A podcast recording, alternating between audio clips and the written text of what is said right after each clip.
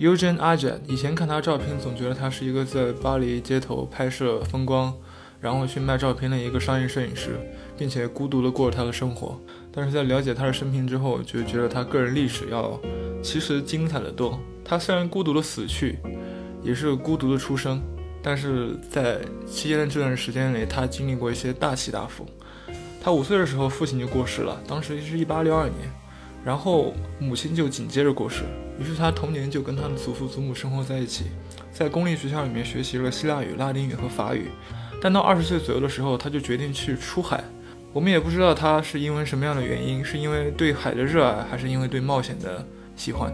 在这段经历之后，一八七八年，他去了巴黎。他一直以来都对艺术有浓厚的热爱，并且他当时申请了。整个法国最著名的音乐与话剧表演学院，但他失败了。在众多的参赛者当中，他一米六五的身高和其貌不扬的相貌，并没有什么出彩的地方。于是他紧接着去服了他的兵役。但是在他服兵役的一年之后，他就决定去再一次进行面试。这次面试他顺利的通过了。他的兵役的经历跟他需要学习表演的经历产生了冲突。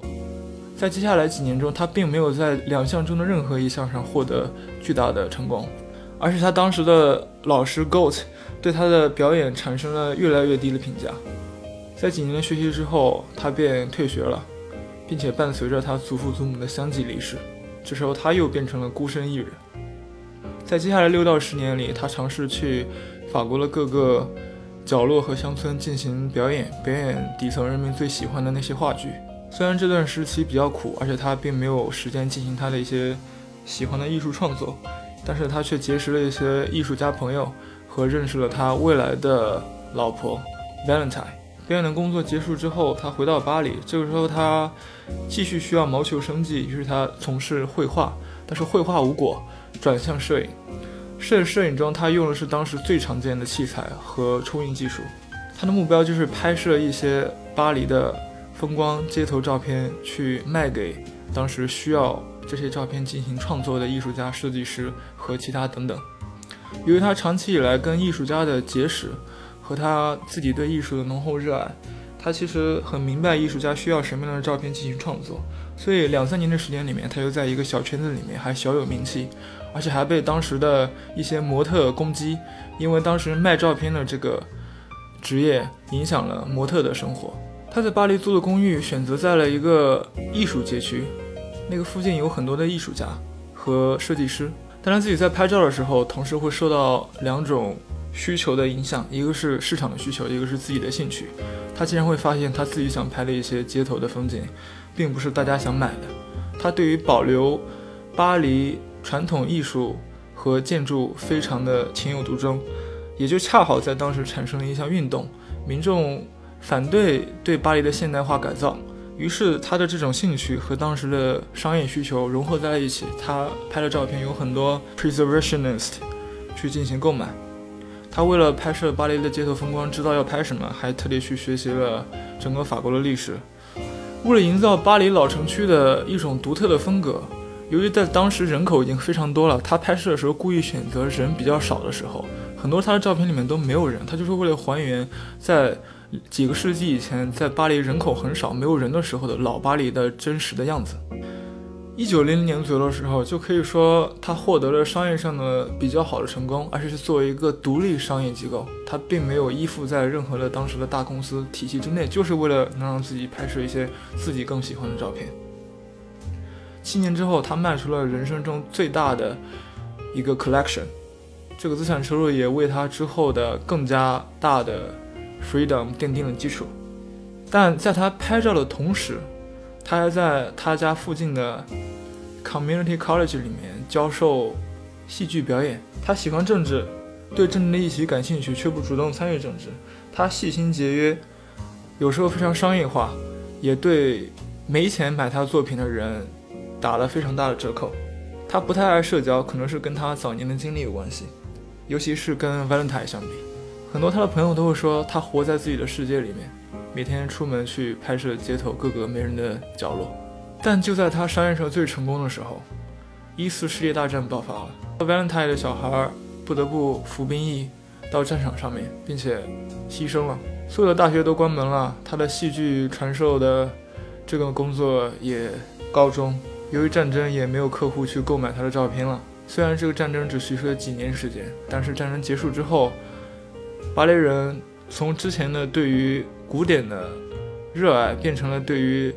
新建新巴黎秩序的一种追求。更少有人去想要购买古巴黎的照片了。他也因为自己儿子的去世，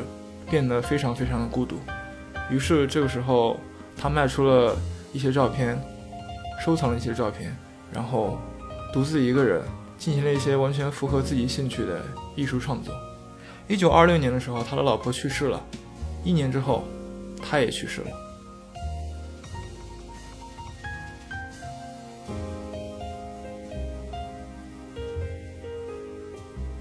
还好，照片帮我们记住了这位一生孤独的摄影师。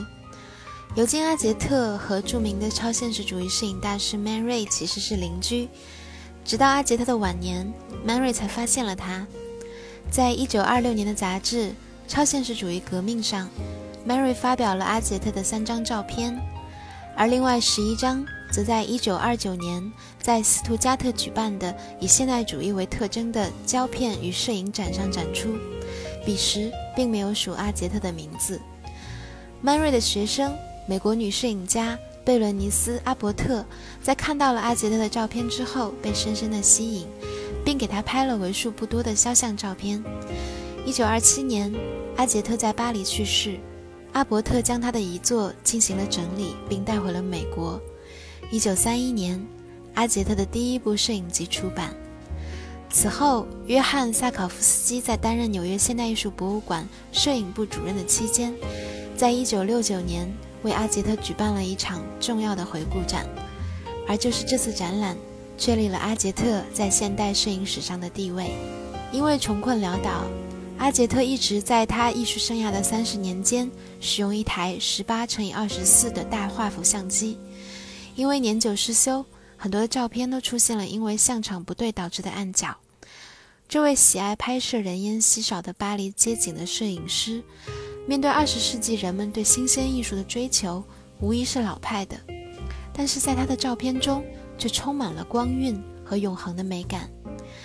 我们可以这样说：阿杰特是一个身处摄影的古典时代和现代时代交汇点的人，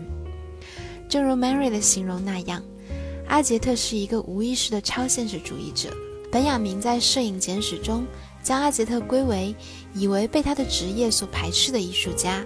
可是他却能够扯掉自己的面具，然后去寻求剥去伪装的真实。在一九二零年十一月的一封信中，阿杰特这样回顾自己的生涯：在过去的二十年里。由于我的工作和主动，我收集到了十六到十九世纪的旧巴黎所有古代街道的建筑艺术资料，其形式为摄影板开本，十八乘以二十四厘米。旧旅馆、有关历史的奇特房子、漂亮的建筑物正面以及门、镶板、门把手、古老的喷泉、楼梯、木质的和铁质的，还有巴黎所有教堂的内景、全景和细节。包括巴黎圣母院、圣日尔维、圣塞弗兰、圣于连、圣艾迪安、夏尔多内的圣尼古拉教堂等等。这一庞大的艺术记录收集工作现已完成。我可以真实的说，我拥有了整个巴黎。